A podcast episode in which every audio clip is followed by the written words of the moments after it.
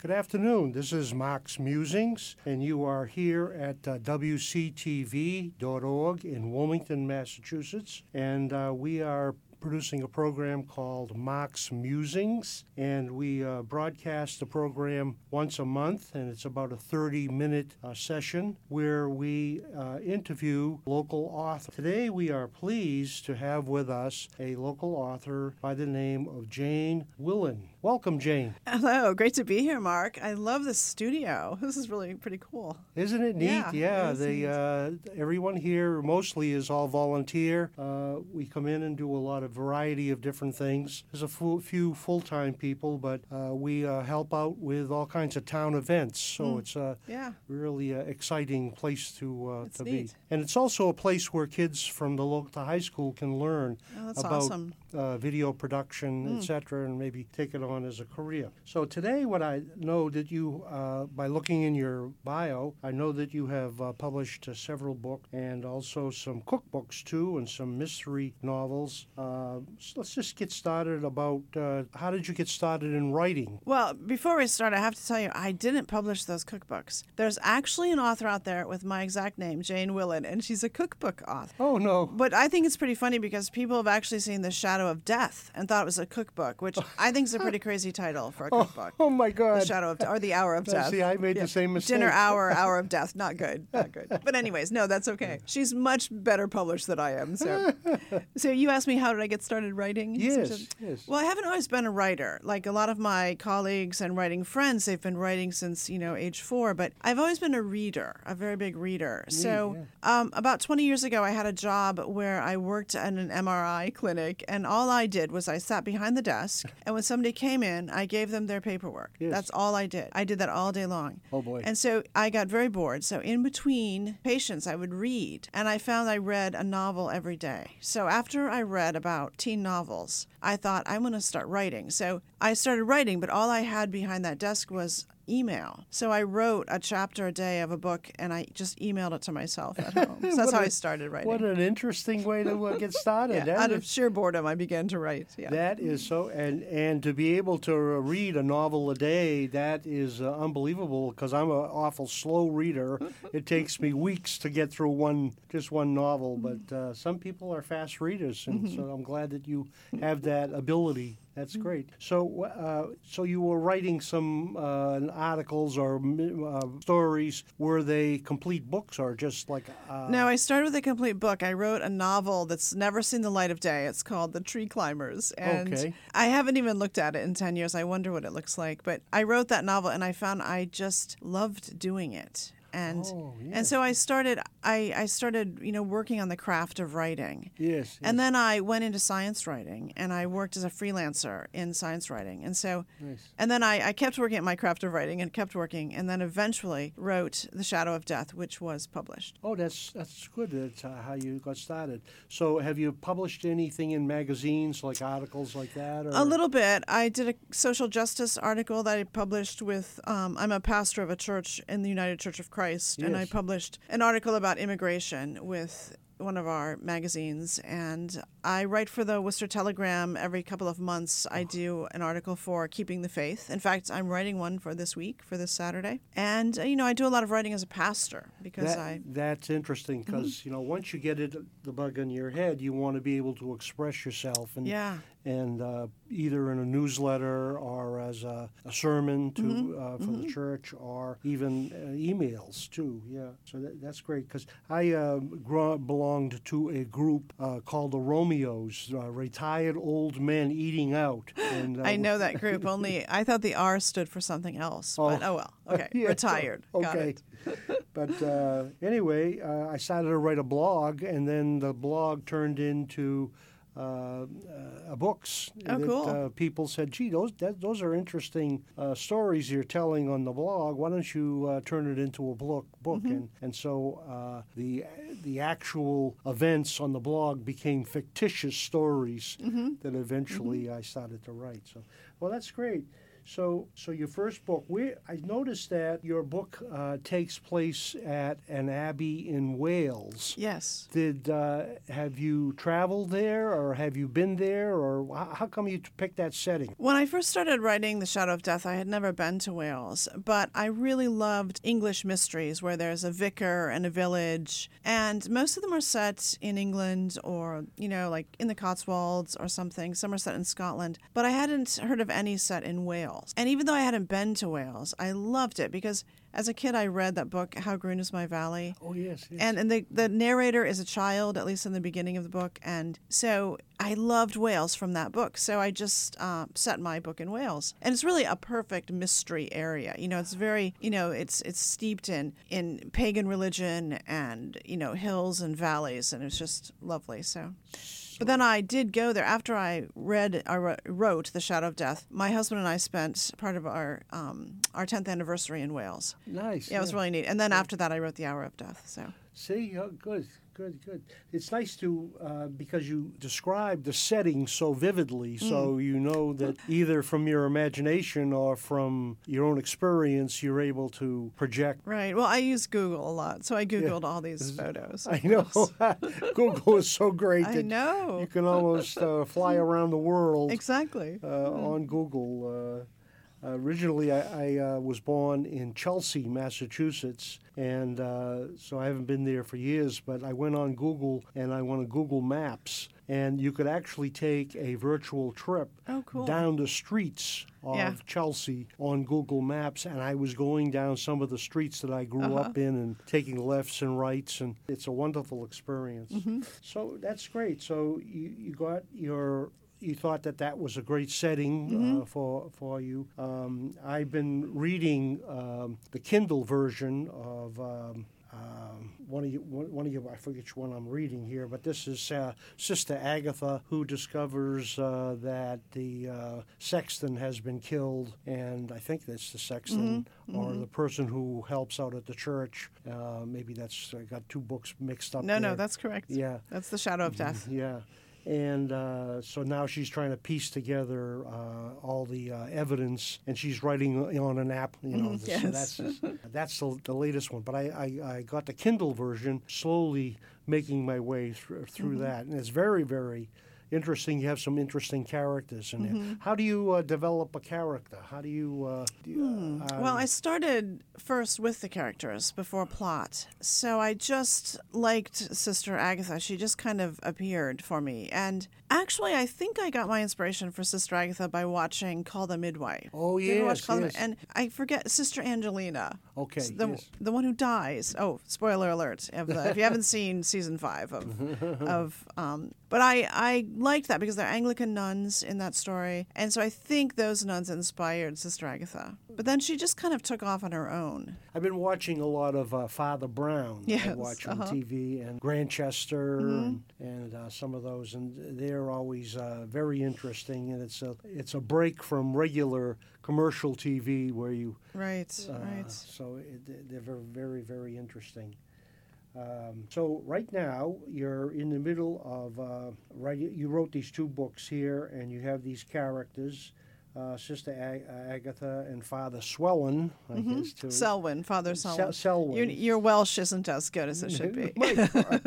I noticed that too. That there's a lot of Y's and X's at the end of uh, words. Well, there's a great audiobook for each one of them, the audio, and the woman who is the narrator for the audio is is Welsh. oh, okay. Oh, and she's excellent. yes. She's excellent. And so if you like listening to audiobooks, you should listen to these. They're very fun to listen to.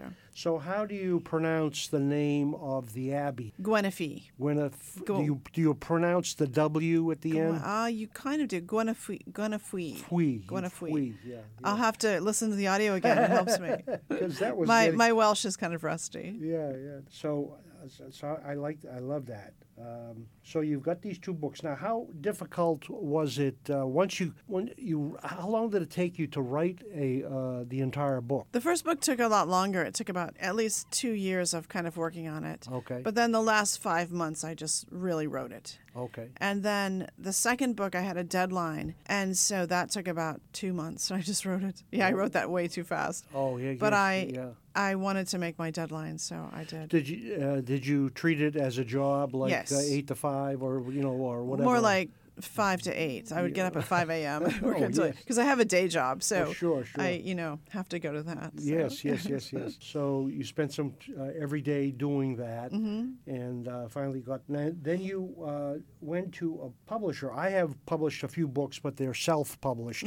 So you've decided to go to a, an agent or a Mm-hmm. Yes, I have an agent uh, in New York, fabulous, wonderful woman. She's with Panda Literary Agency, and she's just excellent. So I sent out about 50 query letters to agents, and I think I got seven positive responses. Positive as in, let's see more of your book. So I sent more. Two were very interested, and one person, Stephanie, signed. Great, good. It's nice to be able Mm-hmm. It's to exciting. someone was interested enough to catch I on and say, "Oh, gee, we'd like, would love to uh, take a look at." But it, it still means that I was turned down 43 times. So people should not get discouraged if you're turned down a bunch. Yeah, I know. I, I've been reading uh, Stephen King. He said that he's been turned down about a million times. Not anymore, but and yes, then in the eventually he got uh, published, and Right. uh, his wife said he, he said he wasn't going to do it, and his wife said, "You better, you've got a gift." So eventually he got. Uh, It helps to have a supportive spouse. My husband is very supportive. That's nice. It's good that. Uh, Mm-hmm. He's wonderful. uh, I myself too. I, I bounce all of the ideas I have off my wife, and uh, she reads some of my stuff and says, you know, gives me the positive or negative Mm-hmm. uh, opinion. Well, that's great. So, uh, um, what else we can say now? When you this uh, sister Agatha, she stumbles around things. How did you uh, decide on uh, her clothing, for instance? She has uh, an outfit on that Mm-hmm. Right. that one of the other sisters has knitted, I guess. Or She some- wears a jumper. In the second book, she has a sweater that's been knitted. Yes. Oh, yes, yeah. Well, I wanted her to be a traditional nun in some ways. And so I gave all the nuns at Gwenyffe Abbey somewhat traditional habits. yes, and I all mean, I- different colors too. They, all their sweaters are different colors, yes. And so they're traditional in some ways, but obviously they're non traditional in other ways. I mean, they're always on Skype and they hang out at the pub and they do things. I was criticized by a wonderful woman. Uh, a real sister, a real nun, who didn't like it that my nuns were always out and about. So, Oh. Yeah. which was a, it, that's a reasonable criticism, but it is fiction, and they do have to, you know, find a dead body and solve Yeah, the murder. So, yeah, bend the truth a little bit. that's right. Yeah. yeah. Well, that sounds that sounds super. Do you, do you get any ideas from some of the other television programs like Father Brown or Grantchester? Or I the- think what I get from PBS, you know, the Father Brown stuff is just sort of a mood, like a oh, feeling. Okay, yeah. I love the I love Father Brown's humor. I love his housekeeper. You know, he has these different relationships. I think too the way in Father Brown they handled the constable, the policeman. yes, yes. You know, Father Brown is always kind of putting up. So that's one problem with an amateur sleuth is you have to work in law enforcement Yeah, somehow. yes. So I conveniently have in, in the third book, The Tides of Death. I've conveniently sent the the constable off on a vacation, so he's gone. that's, conve- That's- yeah, I don't know. convenient. For the fourth book, I don't know what we'll do, but Yeah, for now he's on vacation. So, Yes, yeah, on yes. holiday, as he would say. I noticed that the constable is trying to get always get you out of the picture. You're not supposed to be here. This is not open to the public. Right, and- right. Yes. Yeah, and then, uh, but somehow you uh, you get you get all the information that you need. Well, that sounds that sounds good. Um, how did you get interested in becoming a pastor? Well, that's an easier story than how I became a writer, not quite as. Um, I decided at a very young age that I wanted to go into ministry. And so I, I'm a member of the United Church of Christ, which is a very le- leftist, progressive, not leftist, but to the left progressive denomination. So I, I was interested in doing that. I went to divinity school in my early 20s. And then after divinity school, I thought, oh, I've had enough of the church. I don't want any more church. So I didn't Yeah. go to church for 12 years. Oh, and then then I was living in Cambridge and I I just kind of my call to ministry reawakened and I went back to church and I kind of fell in love with church all over again. nice. So I went through the ordination process and was ordained. That is wonderful. That's what, and I Mm-hmm. noticed that you've traveled around. I think first you were in Iowa, I guess, for Mm-hmm. Yep. as a pastor, and Yes. then a couple of churches there, and then then over to Paxton. I Yes. Yeah. uh-huh. very happy at Paxton. The Congregational Church of Paxton is just an extraordinary congregation. Yeah, and and uh, instead of living in your own apartment, you're living at the patr- patronage or yeah, the parsonage. Pa- the parsonage, yes. parsonage, Uh-huh. yeah. It's near the church. Well, that sounds super. Now, does uh, your husband do uh, anything that is familiar, similar to writing, or is it? Uh, In a way, he works at a bank and he does online training. So Okay. he develops training for large companies. okay, so it's still So writing involved. still with that, writing, yeah. just, you know, And he like does that. all my all my social media, some of my social media stuff. He built Yeah. my website and Yeah. He's designed an avatar. So keep your eye out for my avatar, That sounds- sounds- sounds an avatar of me. I, I noticed that in one of your um, websites, I guess you had a an introduction where you were a picture of you sitting behind a desk Yes. and walking around. He's and- made a cartoon of me. That is Yes. that is neat. How do you do that? I How don't do- know. He's very techie. Yeah, that that is. I'd like to learn how to do that myself. Well, okay, so I guess we've covered uh, pretty much a lot of your stuff here. Now, you do have uh, people want to get in touch with you. They can go to your website janewillan.com, or they can also get your books on uh, Amazon.com. But you also have something new uh, coming up online. Uh, so tell us a little bit about that. Right. I'm in the final revisions of a new series, the first book in a new series, and it's set in New England. And the amateur sleuth is a pastor, a Congregationalist pastor. It's a young woman. She was a former Marine. And she left after she left the Marines. She went to divinity school and became a pastor. And she's now in a small parish in northern Vermont, trying to Oh, trying to fit into a world she's not familiar with. So it's mm. interesting. So I've just just about finished it. So there's a murder and Is there is the series have a name to it or? well, I don't really have a good title yet. Right now, I'm calling it "Murder in Vermont," which is a pretty sad title, but you know, something like that. It, it uh, gives you the area anyway. Right. Well, that sounds super. Yeah, and that'll be uh, published uh, by. Well, I'm just about to send it to my agent, so we'll see. We'll see what happens. Yep, see what happens. Good. Well, very good. Well, I, d- I don't know whether there's anything else that we can uh, discuss. I think we've hit around uh, 30 minutes or so, but uh, if you uh, have some other things that you'd like to talk about, uh, you. Well, just I just like to say thank you for doing this. It's really a wonderful opportunity for an author to talk about their books. Always yeah. Why appreciated. don't you hold up the book to the camera? At least you can uh, take a look at that and the other one too. Those are super books. Yeah, very good. I have pictures of those that I will interject onto the video part of this. And anyway, um, I've thoroughly enjoyed uh, talking with you, and uh, I think you're you have such an interesting and inspiring career too. it's it's uh, j- uh, jumped around, but uh, now you found your calling, and uh, Mm-hmm. I hope that the uh, the mystery writer uh, calling is uh, going to uh, be successful for you. I'm Thank sure you. it will. I think the two books are doing doing well, and uh, so uh, and I thoroughly enjoy reading that type of genre anyway. So Oh, good. I, um, I f- I fell in love with that. Oh, there is an article I wrote on clerical mysteries, mysteries set, you know, in a church with a with a pastor or priest as the detective, and it's in Crime Reads.